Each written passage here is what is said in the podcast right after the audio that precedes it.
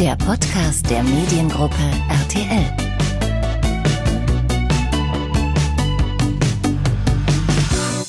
Warum eigentlich ist der Job als Richterin so spannend und was genau darf sie zu Hause ihrer Familie von ihren Fällen erzählen?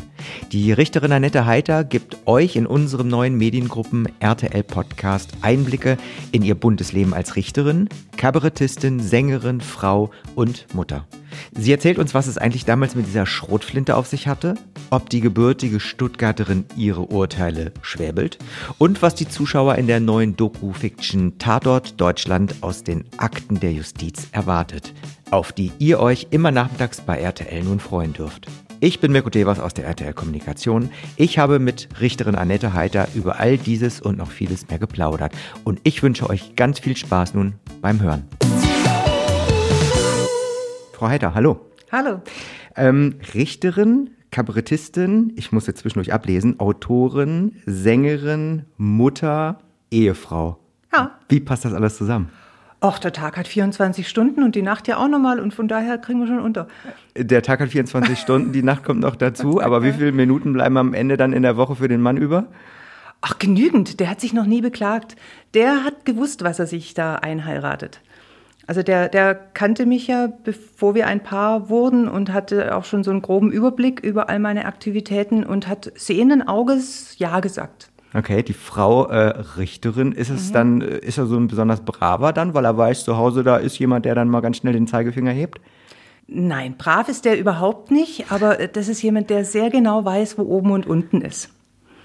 Und der weiß auch, was wichtig ist. Und ich glaube, der war, bevor wir uns kennengelernt haben, auch sehr gezielt auf der Suche nach einer klar denkenden, gut strukturierten und starken Frau. Und das sind Sie? Das bin ich. Ja. Sie haben noch drei Kinder, drei ich große Kinder. Ich habe drei große Kinder, ein ganz großes aus ja. meiner ersten Ehe. 30? 30 ja. und zwei Kinder aus der zweiten Ehe, einen Sohn mit 21, eine Tochter mit 19. Wie haben die das so, die, die äh, jüngeren Jahre vor allen Dingen so erlebt, äh, die Mama eben als Richterin? Wie waren die Kinder da so unterwegs? Sie haben ja mal tatsächlich gesagt, irgendwann landet jeder vorm Gericht. ja, also, äh, tatsächlich, ich muss es äh, etwas korrigieren. Es landet nicht zwingend jeder vor Gericht, aber jeder könnte theoretisch vor Gericht landen. Weil wir alle sind ja in, in Kontexten unterwegs, sei es als Mieter, sei es als Verkehrsteilnehmer. Äh, man ist verheiratet. Das sind alles so Herde für Konflikte. Und das kann einfach ganz leicht mal passieren, dass ein Konflikt sich halt nicht mehr im Gespräch regeln lässt, sondern dass einer einschnappt und dann geht man halt vor Gericht und regelt es dort. Dafür sind wir da. Okay, aber die Frage trotzdem mhm. nochmal, äh, diese Kinder, diese drei Kinder, wie haben die das so erlebt mit der Mama, mit der Richterin? Also die haben von der Richterin so gut wie gar nichts mitgekriegt, außer dass die Mama dann halt morgens, wenn die Kinder in der Schule waren, beim Gericht war und äh, mittags schon wieder daheim war, wenn die Kinder aus der Schule kamen. Und sie wussten in der Zwischenzeit, tut die irgendwas. Und dann hat man natürlich mal, was weiß ich, beim Abendessen über irgendwelche interessanten Fälle gesprochen. Äh, aber ansonsten haben die von meiner richterlichen Tätigkeit eigentlich gar nichts mitgekriegt. Aber ist das tatsächlich so? Also äh, kann man, darf man als Richter denn zu Hause dann eben auch äh, im familiären Umfeld über die Fälle sprechen? Man darf über die Fälle sprechen, natürlich ohne Namensnennung. Also Gerichtsprozesse sind ja grundsätzlich öffentlich. Das heißt, es könnte jeder in die Verhandlung kommen und sich's angucken. Mhm. Ausnahme mhm. Familienrecht oder so ein paar mhm. ganz spezielle Sachen. Aber äh, die Sachen, die ich hatte, also das war im Laufe der Zeit auch einiges, vom Zivilrecht über äh, ein Verkehrsreferat hatte ich mal, jetzt habe ich ein Strafreferat. Da könnte ja grundsätzlich eh jeder kommen. Also kann ich natürlich die Sachverhalte auch zu Hause erzählen. Und nachdem ich ein furchtbar schlechtes Namensgedächtnis habe, äh, war eh nie die Gefahr, dass ich sage, hey, der Herr Müller hat Folgendes angestellt. Und ich habe das dann halt anonym erzählt. Aber manche, sind, manche Sachen sind einfach so interessant, die muss man daheim erzählen. Aber ist es denn tatsächlich so, wenn man eben genau anonym erzählen kann, dass man sich dann vielleicht, gerade vom Mann wahrscheinlich auch, vielleicht auch mal so eine Meinung abholt?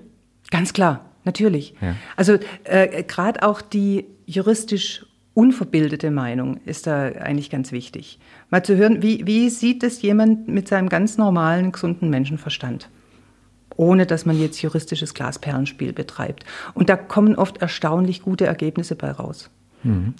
Fangen wir doch mal ganz vorne an. Mhm. Studiert, also nicht ganz vorne tatsächlich, äh, ich würde mal sagen mittendrin. ja. Studiert in Tübingen. Ja. Äh, Jura natürlich, wie gesagt. Ja. Ähm, warum ausgerechnet Jura? Also tatsächlich, äh, wir hatten eben schon mal ganz kurz drüber gesprochen, die meisten würden mal behaupten, das ist schon ein relativ trockenes äh, Stöfflein. Ja, komplett unsexy. Das kann ich so unterschreiben. Äh, das ist eine ganz lustige Geschichte. Ähm, da muss ich noch ein bisschen früher anfangen. Ich war schon immer musikalisch unterwegs. Und über die Musikschiene habe ich meinen ersten Freund kennengelernt, den Eberhard Glauner, seines Zeichens Rechtsanwalt. Und zwar Rechtsanwalt mit Leib und Seele. Der hatte eine Dixieland-Band und für diese Dixieland-Band hat er mich engagiert als Banjo-Spielerin. Und zugleich war er der Leiter des Stuttgarter Juristenkabaretts. Und der hat natürlich früh mitgekriegt, dass ich äh, eine Rampensau bin und hat mich geködert und gesagt, du pass auf, wenn du Jura studierst, dann darfst du beim Juristenkabarett mitmachen. Wie wäre denn das? Und nachdem die tolle Auftritte hatten, unter anderem immer beim großen Stuttgarter Juristenball, der alle zwei Jahre in der, äh, in der Liederhalle stattfand, vor 3000 Juristen auf der ganz großen Bühne, dachte die kleine Rampensau in mir, oh ja, das will ich machen. Und dann hat er mich auch noch anders ganz gut geködert. Er hat mich nämlich zu ein paar sehr spektakulären Prozessen mitgenommen, die zum damaligen Zeitpunkt liefen. Und da habe ich Richter in Aktion erlebt. Und tatsächlich, da habe ich gemerkt, wie mein Herz so ein bisschen anfängt zu klopfen. Und ich dachte, ja, so will ich irgendwie auch mal werden. Und nachdem das mit dem Musikstudium für mich äh, sich nicht so richtig abgezeichnet hat, weil dummerweise war mein Hauptinstrument Trompete und da hat mir ein Musikprofessor relativ undramatisch klargemacht, Trompeterin in Deutschland, das kann ich vergessen. Ich dachte, komm, dann probiere ich das jetzt mal mit Jura. Okay, also unterm Strich mhm. Äh, war es dann äh, eine Mischung aus eben dem, ja, dem künstlerischen, mhm. äh, aber eben auch dem juristischen. Ja, genau. Also tatsächlich mein Idealbild war, Richter zu werden. Das ist so ganz, ganz naiv dachte ich, ja, so wie der da vorne in seiner Robe und der hat sehr weise gesprochen, dachte ich, so einer will ich auch mal sein, wenn ich groß bin. Das ist interessant. Jetzt, jetzt sind sie noch größer mhm. äh, und jetzt kombinieren sie das irgendwie auch alles schon seit ja. einigen Jahren miteinander. Da sprechen wir gleich nochmal ein bisschen ausführlicher drüber. Aber äh, nochmal zu dem, zu dem Beruf als Richterin, so grundsätzlich, äh, klar, das hat sie begeistert, sie wurden mitgenommen eben zu den Verhandlungen damals. Aber denn dann äh, ja auch, auch nach dem Studium, was konkret ist es, was an diesem Beruf so spannend ist, für Sie so reizvoll ist? Ist es dieser, ist es ein besonderer Gerechtigkeitssinn? Ist es äh, die, der Spaß, vielleicht auch Urteile zu fällen, die, die ja besonders ja, endgültig dann auch oftmals sind? Was ist es?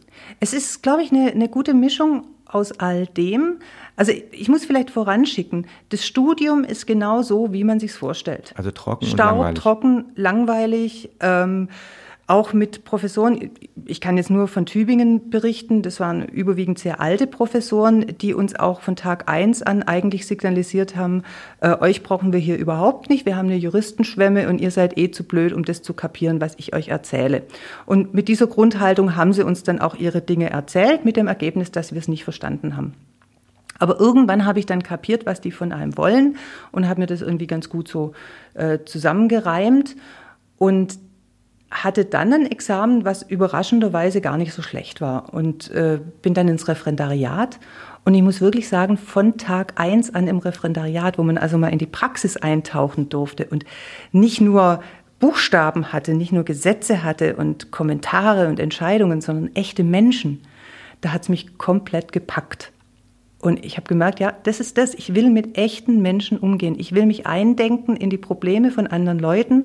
Und ich habe dann auch sehr schnell gemerkt, dass ich ein ganz gutes Geschick dafür habe, unterschiedliche Positionen irgendwie zu einigen. Also so, so einen Ausgleich zu finden. Mhm. Ich glaube, das ist jetzt was, das, das, kann man nicht unbedingt lernen. Das, das hat man vielleicht so in sich drin. Manche nennen mich harmoniesüchtig ich weiß nicht, ob es stimmt, aber das ist schon tatsächlich so ein Grundbedürfnis. Ich möchte die Sachen gern ausgleichen. Und das war im Zivilrecht immer ganz gut, weil da, da ist es mir dann oft gelungen, sehr unterschiedliche Positionen doch irgendwie zu einem Vergleich zu bringen. Mhm. Also Vergleich, ganz kurz für die, die jetzt nicht täglich damit zu tun haben, das ist halt, wenn man vor Gericht äh, sich in irgendeiner Form einigt, sozusagen einen Vertrag schließt und sagt, okay, jetzt wollen wir es mal auf dem Weg probieren. Da gibt es dann kein Urteil, also keinen Richterspruch, sondern beide Parteien gehen in irgendeiner Weise aufeinander zu, schließen einen Kompromiss. Okay, halten wir unterm Strich fest. Theorie mhm. mega langweilig, ja. Praxis oft super spannend. Extrem spannend und Ja. deshalb jetzt auch bei RTL. Ja. Da ja. sprechen wir aber auch gleich noch drüber. Ausführlich. Ähm, Nochmal zurück zum Urteil grundsätzlich. Wie, wie schwer ist es, klar, natürlich wahrscheinlich äh, sehr unterschiedlich, je nach Fall, aber wie schwer ist es, so, ja, eben endgültige Urteile ja oftmals zu fällen? Äh, Das ist sehr schön, dass ich niemals endgültige Urteile fälle, weil Okay. ich bin am Amtsgericht. Ah, okay. Aus voller Überzeugung. Das heißt, wir sind die Eingangsinstanz. Über uns gibt es immer noch eine weitere, mindestens eine weitere Instanz. Das heißt, wenn ich Mist baue, dann gibt es klügere Köpfe, die man anrufen kann, die diesen Mist dann wieder aufräumen. Amtsgericht Stuttgart. Amtsgericht Stuttgart. Ähm, das heißt, Schwabenländle Ja, äh, studiert in Tübingen, wie ich schon sagte. Ja. Auch Schwabenländle. auch Schwabenländle. Wie, wie genau wird da ein Urteil gesprochen? Wird da geschwäbelt? Nie im Leben, der hätte mir auf schwäbische Urteil verkünden. Ja, aber mal ernsthaft, wie wird da gesprochen? Ich spreche da ganz normal. Also ähm, es kommt, die typische Juristenantwort, es kommt darauf an. Also beim Urteil, natürlich, das ist eine sehr ernsthafte Sache, da spreche ich etwa so wie jetzt, also mit leicht schwäbischem Einschlag, aber nur so in der Tonfärbung. Äh, wenn es ans Verhandeln geht, dann kommt es tatsächlich darauf an, wenn da ein Schwabe sitzt und ich merke, ich muss mit dem wirklich ins Gespräch kommen, dann kann ich ja umschalten auf tiefstes Schwäbisch und das schafft dann tatsächlich auch so eine Vertrauensbasis. Dann merkt der nämlich, oh hoppla, die ist ja gar nicht irgendwie abgehoben, sondern die schwätzt ja wie ich. Und dann kommt man da tatsächlich ein bisschen tiefer rein in den jeweils anderen. Also hilft. Manchmal. Hilft. Hilft manchmal und ich kann das umschalten, also so wie ich halt auch gerade brauche. Und der Schwabe hat ja äh, schon per se eigentlich immer so einen leichten Minderwertigkeitskomplex wegen seines Dialekts. Und das schönste Kompliment, das ich mal gekriegt habe in der Verhandlung, dass einer gesagt hat, naja, Frau Richterin, das können Sie nicht verstehen, Sie sind ja nicht von hier. Es gibt ja so, so besonders schöne Fälle zwischendurch immer mal. Ich greife mal ein, zwei raus, ich gebe Ihnen mal ein Stichwort und Sie sagen kurz was dazu. Ups. Ja. Schrotflinte. Schrotflinte, in, in rechtlicher Hinsicht jetzt, Ja. oder? Äh, Schrotflinte äh, muss man nicht so genau zielen, trifft man trotzdem immer den richtigen. Worauf ich eigentlich hinaus will, da gab es tatsächlich mal einen äh, Fall, da hat eine Frau äh, mit der Schrotflinte auf ihren äh, Mann geschossen. Oh Gott, schon so lange her. Sie wissen es nicht mehr. Doch, ich weiß es. Ich weiß, worauf Auf Sie geht's. anspielen. Jesus Gott. Das war in meinem allerersten Jahr bei der Staatsanwaltschaft. Da war ich also äh, blutiger Anfänger und meine Kollegen waren der Meinung, ich müsse jetzt doch auch mal äh, zu einer Autopsie, also zu einer Leichenöffnung. Und just irgendwann in diesen ersten Wochen kam ein Fall rein. Es hatte eine Frau ihren Mann im Bett liegend mit der Schrotflinte erschossen. Äh, und dieser Mann lag jetzt also äh, in der Leichenhalle und sollte geöffnet werden. Und ich habe gesagt, okay, ich gehe dahin, ich gucke mir das an. Bin also zum, zum Friedhof gefahren in, dieses, äh, in diese Leichenhalle und durfte dann dabei sein, wie der äh, Obduzierende, den man also aufgeschnitten hat, der hatte einen, einen wahnsinnig dicken Bauch. Und äh, dieser Arzt, der war also sowas von cool, der hat den aufgeschnitten, aufgeklappt und dann mit der Suppenkelle das Blut aus der Bauchhöhle geschöpft und hat dabei in tiefstem Schwäbisch gesagt, da kann ich sehen, was der Mensch für ein Kerle ist. Das war meine erste Leichenöffnung. Während er seine Tätigkeit so vollzog, kam Stück für Stück die Nachricht rein, dass es für dieses Tötungsdelikt ein, ein Motiv gab, dass nämlich eben dieser Mann seine Frau über Jahre hinweg mit einem Elektroschocker traktiert hat, um sie dann noch weiter zu missbrauchen. Also man konnte dann relativ gut verstehen, warum sie zur Schrotflinte irgendwann gegriffen hat. Okay, also tatsächlich skurril, ab und an immer wieder. Ja, Okay. Ähm, nächste Stichwörter. 89-jähriger Mann, wieder aufgerolltes Scheidungsverfahren. Ja, das war tatsächlich äh, so. Da wurden die Akten aus, also es kam ein, ein Scheidungsantrag, ein Wiederaufnahmeantrag äh, äh, vor Gericht und ich habe dann recherchieren lassen im Archiv aus dem Jahr 65 gab es da ein Scheidungsverfahren. Die Blätter waren schon ganz vergilbt. Ähm, Und die hatten damals die, die Scheidung angestrengt, aber die Frau hat sich mit Händen und Füßen dagegen gewehrt und dann wurde das irgendwann ruhend gelegt und lag dann bei den Akten.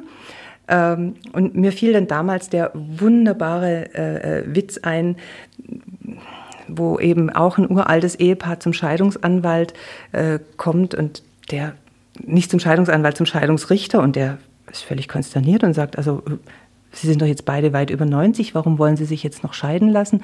Da sagt der Mann, Herr Herr Richter, wir haben uns noch nie leider kennen. Wir haben bloß warten wollen, bis die Kinder tot sind. Ich konnte dieses Scheidungsverfahren dann leider nicht zu Ende führen, weil ich in der Zeit das Referat gewechselt habe und dann nicht mehr mit Familiensachen betraut war, sodass ich auch niemals erfahren habe, warum der alte Mann sich jetzt wirklich noch hat scheiden lassen wollen. Okay, das Ganze liegt ein bisschen zurück. Ja, äh, da hat es wahrscheinlich noch einige Fälle gegeben, die, die spannend und äh, ja, vielleicht sogar auch in Teilen mal ein bisschen lustig waren. Ähm, kann man aber auch sagen, was vielleicht ähm, an dem Job besonders nervt? Kann man das verpacken? Also ich zum Beispiel äh, habe gehört, habe gelesen, das sind zum Beispiel unter anderem die gelben Zettel, die Krankschreibung. Ja, das ist äh, gerade jetzt natürlich auch ein ganz aktuelles Problem, weil überraschenderweise sind die Leute nicht besonders scharf drauf, vor den Strafrichter zu kommen und sich da irgendwie äh, verurteilen zu lassen. Also gucken die immer nach irgendwelchen Ausflüchten äh, und sind dann gerne mal krank. Jetzt im Augenblick reicht es ja, wenn man seinen Hausarzt anruft und sagt, ich habe so ein Kratzen im Hals. Und dann hat man ja die Krankmeldung mhm. sofort. Mhm. Viele Ärzte wissen auch nicht, dass es einen Unterschied gibt zwischen verhandlungsunfähig und arbeitsunfähig. Denn der muss bei uns ja nichts tun, der muss nichts arbeiten, der muss da eigentlich nur sitzen. Das heißt, in dem Moment, wo der in der Lage wäre, sich in ein Wartezimmer beim Arzt zu setzen, wäre der eigentlich auch in der Lage, sich in den Gerichtssaal zu setzen, wenn er denn halbwegs äh, so ist, dass er hören und sprechen kann. Das sind eigentlich die meisten. Aber dann kommen halt kurzfristig diese Krankmeldungen, dann hat man keine andere Chance, als dass man halt den Termin verschiebt. Kommen wir nochmal zurück ähm, zu dem juristischen Kabarett. Kommen wir zurück nochmal zu dem Richter, der mhm. im Prinzip ja auch dafür gesorgt hat, dass sie schlussendlich äh, dort damals eintauchen konnten. Äh, mal so grundsätzlich dieses juristische Kabarett. Also wie, wie, wie stelle ich mir das vor? Ist das, ein, ist das ein Ausgleich dann am Ende auch wahrscheinlich zum Beruf? Oder, oder ich meine, dort sitzen Juristen, äh, ja. ja. Die sich dann austoben und, und den Applaus suchen, oder wie ist das? Ja, also das sind auch Juristen, denen natürlich ähm, immer mal wieder äh, während ihres Arbeitsalltags irgendwas einfällt. So, dann, was man jetzt in der, in der fachlichen Arbeit nicht unterbringen kann. Äh, und das spinnt man dann einfach weiter zu einer Szene oder man nimmt sich gerade auch diese, diese ja sehr strengen Formen, die wir haben bei Gericht. Also gerade äh, Staatsanwalt und Verteidigung und dann gibt es ja bestimmte Abläufe. Und wenn man diese Abläufe dann einfach mit Quatsch füllt, dann ist es für die Leute sehr, sehr unterhaltsam, weil da prallen dann eben Gegensätze aufeinander. Und das haben wir also bis zum Exzess betrieben, dass wir einfach diese Gerichtsformen genommen haben und damit blanken Unfug getrieben haben. Aber ist es, ich frage nochmal, ist es mhm. tatsächlich so, dass man sich da den Applaus abholt, den man im Alltäglichen ansonsten nicht bekommt? Ja, den Applaus, auch, äh, auch den Spaß natürlich. Also im Gerichtssaal wird schon gelegentlich gelacht, aber jetzt doch nicht so im, im Zwei-Minuten-Takt. Auch applaudiert? Applaudiert ganz selten und das vermisse ich besonders. Okay. Nee, Quatsch. Natürlich wird nicht applaudiert. Also es sei denn, man hat mal so einen ganz spektakulären äh, Fall. Jetzt, ich, ich spinne jetzt irgendwas zusammen. Stuttgart 21 Demonstranten, die auf der Anklagebank sitzen und dann etwa 50 Zuhörer und dann gibt es einen Freispruch. Da könnte man sich dann mal Applaus vorstellen. Habe ich jetzt aber noch nie erlebt. So, jetzt haben wir ganz viel über Sie gesprochen, über Sie als Mensch, über Ihre Familie, über Ihren Richterjob, ähm, über sonstige äh, Aktivitäten. Ähm, jetzt kommen wir tatsächlich zum nächsten und zum ganz großen und zum entscheidenden äh, Punkt und Thema. Ähm, wir dürfen Sie jetzt tatsächlich nämlich auch im Fernsehen sehen. Ja. Nachmittags bei RTL. Machen Sie uns erstmal ein bisschen neugierig. Was ist das? Worum geht's da? Das ist ein ganz neues Format. Der Titel ist Tatort Deutschland aus den Akten der Justiz. Und da werden echte Justizfälle äh, sehr interessant aufbereitet. Es wird nämlich oftmals die Geschichte, die überhaupt zu diesem Justizfall geführt hat, äh, gezeigt in, in sogenannten Reenactments, also wird nachgespielt durch Schauspieler. äh, und in, in Häppchen unterteilt. Und sozusagen jede Etappe dieser Geschichte wird von uns aus einem sehr schönen Ambiente heraus, also von uns, da meine ich meine Kollegin Julia Scherf und mich, wir sitzen da in unseren Richterroben, wird juristisch kommentiert. Also wir, wir ordnen das teilweise ein bisschen ein. Wenn es irgendwo einen juristischen Knackpunkt gibt in dem Fall, benennen wir den, erklären das so ein bisschen, wie, wie das zu was kommt, was in diesem Fall jetzt wichtig ist und so weiter. Und es kommt ja dann auch immer zu irgendeiner Entscheidung in dem Fall. Und auch die ordnen wir dann so ein bisschen ein. Also dass es äh, für den Zuschauer einfach äh, verstehbar wird, was treibt die deutsche Justiz da. Mhm. Man hat ja oft von, von Fällen schon gehört. Ich sage jetzt mal einfach Kudam Raser. Mhm. Das hat man so als Schlagwort im Kopf und weiß dann vielleicht noch, ah, da ist einer als Mörder verurteilt worden nach einem illegalen Autorennen. Mhm. Und dann hat man vielleicht im Kopf, ab jetzt sind alle, die mit dem Auto rasen, Mörder. Und das so ein bisschen wieder zu relativieren und einzuordnen und die Besonderheiten eben gerade dieses Falls rauszustellen, das versuchen wir in dieser Sendung. Okay, also es sind tatsächlich auch Fälle, die man vielleicht aus der Vergangenheit schon auch irgendwie und in irgendeiner Form kennen könnte. Ja, absolut. Also es sind ich sage mal so, die ganz großen Fälle, die durch die Presse gingen, es sind aber auch die ganz kleinen mhm. Fälle, also so diese, diese zwischenmenschlichen mhm. Dinge. Aber nicht weniger interessant. Nicht we also finde ich fast manchmal noch spannender. Mhm. Also die großen Mordfälle und so, die sind ja oft äh, gar nicht so spannend, weil man auf die Täter relativ schnell kommt und auch weil natürlich, es ist nicht schön, wenn irgendjemand umgebracht wird. Nee, es sind so auch die Alltagskriminalfälle, sage ich mal. Stalking, Betrug, Diebstahl, so die Geschichten, ähm, die im Prinzip bei jedem zu Hause auch passieren können. Und da sind wir wieder am Anfang des Gesprächs, meine These, jeder könnte ja vor Gericht landen. Und das ist eigentlich auch genau das. Äh, und ich glaube, viele von uns kennen Stalking-Opfer, vielleicht auch ohne dass sie es wissen, weil das ist ein sehr äh, verbreitetes Phänomen. Und wir versuchen da dann zum Beispiel auch den Betroffenen einfach ein bisschen äh, Mut zu machen und zu sagen, geh zur Polizei oder wende dich an Beratungsstellen, geh zum Weißen Ring, lass dich beraten, was kann man tun, wie kann man Beweise sammeln und so weiter. Äh, heißt also äh, am Ende nicht nur natürlich interessante Themen und mhm. Fälle, sondern natürlich wahrscheinlich auch Hilfe für den Zuschauer das, das hoffe ich, dass es äh, so rüberkommt, also dass, dass dieses Hilfsangebot oder auch die Information darüber, wo kann ich denn Hilfe finden, äh, da auch transportiert wird. Machen wir es aber mal ja. komplett. Also ja. äh, wir sprechen von Tatort Deutschland aus den Akten der Justiz. Es gibt aber noch ein weiteres, ein zweites neues Format äh, an dem Nachmittag, mhm. nämlich 110, echte Fälle der Polizei. Ja. So, ähm, nennen wir das Ganze Doku-Fiction. Und das Entscheidende ist tatsächlich an diesen Fällen, Sie haben es eben ganz kurz schon mal auch angerissen, ähm, es sind echte Fälle. Ja. Es äh, wird auch eben von Ihnen präsentiert als echte Richterin. Es sind echte Polizisten und echte Experten. Ja, ja. Äh, da ist, also natürlich sind die Szenen als solche nachgespielt, ja, das ist klar. klar. Wir haben aber auch immer echte Protagonisten mit dabei. Also wir haben, was weiß ich mal, einen, einen Anwalt oder eine Geschädigte, äh, wir hatten auch schon Eltern von, von äh, Opfern von Tötungsdelikten so Geschichten. Also Leute, die wirklich mit diesem Fall äh, äh, zu tun hatten, die betroffen sind. Und wir beurteilen das dann eben auch aus dieser echten Richterperspektive.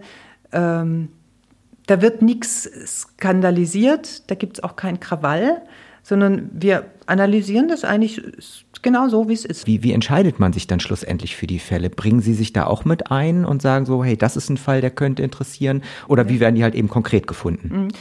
Also die meiste Arbeit macht natürlich die Redaktion, unsere Produktionsfirma. Ich glaube, die haben in den letzten Monaten Tag und Nacht nach Fällen gesucht. Und äh, ich glaube, mit die größte Schwierigkeit war dann auch, Leute zu finden aus dem echten Fall, die bereit waren, vor der Kamera tatsächlich was zu sagen. Denn oft ist es so, so ein Rechtsfall nimmt einen persönlich wahnsinnig mit. Und man hätte zwar ein Mitteilungsbedürfnis, überlegt dann aber auch, kann ich damit wirklich an die große Öffentlichkeit gehen? Stehe ich das durch? Äh, kratzt mich das nicht noch viel mehr an? Und so weiter.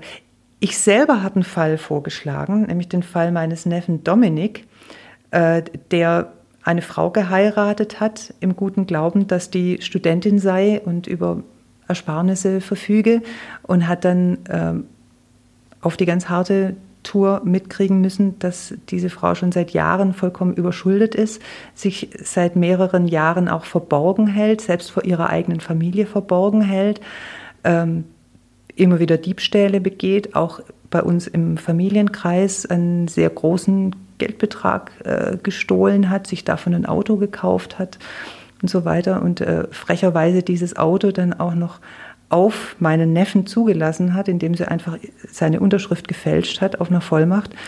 Äh, so Geschichten. Und er will sich mittlerweile von ihr scheiden lassen. Der Scheidungsantrag läuft, aber inzwischen ist sie verschwunden.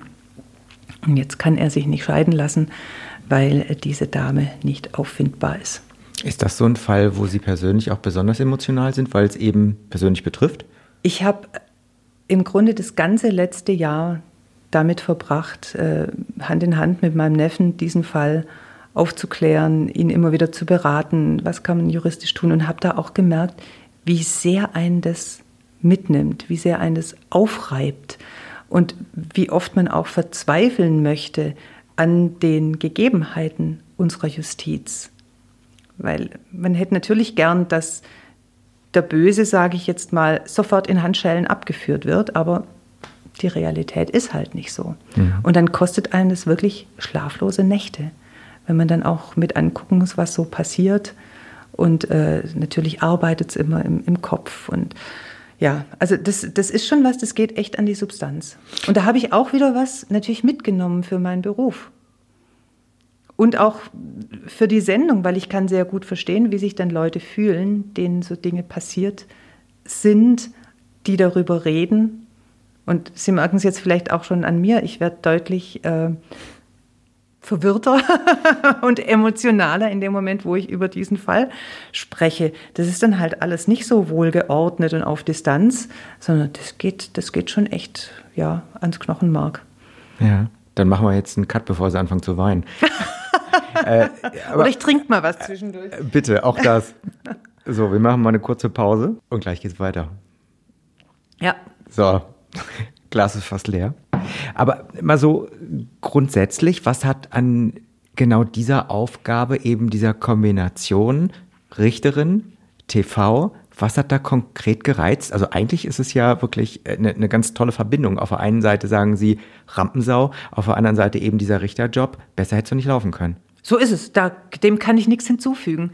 Das war auch was, was mich von Anfang an gereizt hat. Und ich dachte, klar, ich kann das auch. Also ich, ich spreche ja gern äh, über meinen Beruf und über die Fälle. Und wie gesagt, ich denke mich auch gern in fremde Probleme ein. Und von daher, also großartig, das, das ist äh, ganz super. Und es passt für mich persönlich jetzt natürlich auch gerade in die Zeit, weil äh, es gibt ja keine Bühnenauftritte. Ich kann ja meine überschüssige Energie gerade nirgends loswerden. Und ich glaube, alle Beteiligten in der Familie sind auch heilfroh, dass ich jetzt äh, diese Aufgabe wieder habe, damit ich da so ein bisschen meinen mentalen Punching Ball habe. Ich würde mal sagen, ein rundum gelungenes Paket bei RTL am Nachmittag. Hoffen wir, dass es den Zuschauern auch Spaß macht. Wir dürfen uns auf Sie freuen. Also ich bin sehr gespannt, wie die Resonanz sein wird beim Publikum und bin eigentlich frohen Mutes, dass das gut ankommt. Zumal auch noch ein Wort zu meiner Kollegin, die Julia Scherf aus mhm. Hamburg. Äh, wir sind ja ich weiß gar nicht, wie die Produktionsgesellschaft auf diese Kombination kam, aber wir sind, also finde ich, ein absolutes Stream-Team. Sie ist groß, blond, blauäugig und aus dem Norden und, und ich hier mit meinen dunklen Locken aus dem Süden. Und wir sind auch vom Temperament her komplett unterschiedlich. Und das ist ein sehr lebendiger Austausch auch zwischen uns. Wir dürfen uns auf Sie freuen mhm. und auf das zweite Format natürlich auch, auf 110. Ja, da gibt es, glaube ich, sehr interessante Herren, die das äh, betreuen. So ist es. Und die ne, ne, natürlich nochmal eine ganz andere Perspektive haben. Also die sind ja noch viel näher dran am Menschen, als wir das sind. Also ich würde mal sagen, einfach einschalten. Und zugucken. Und zugucken und Spaß haben. Ja. Ich sage so danke. Ist. Danke für die Einladung. Danke, tschüss. Das war der Talk mit Richterin Annette Heiter. Ich hoffe, ihr hattet Spaß. Bis zum nächsten Mal und bleibt gesund. Tschüss. Das war der Podcast der Mediengruppe RTL.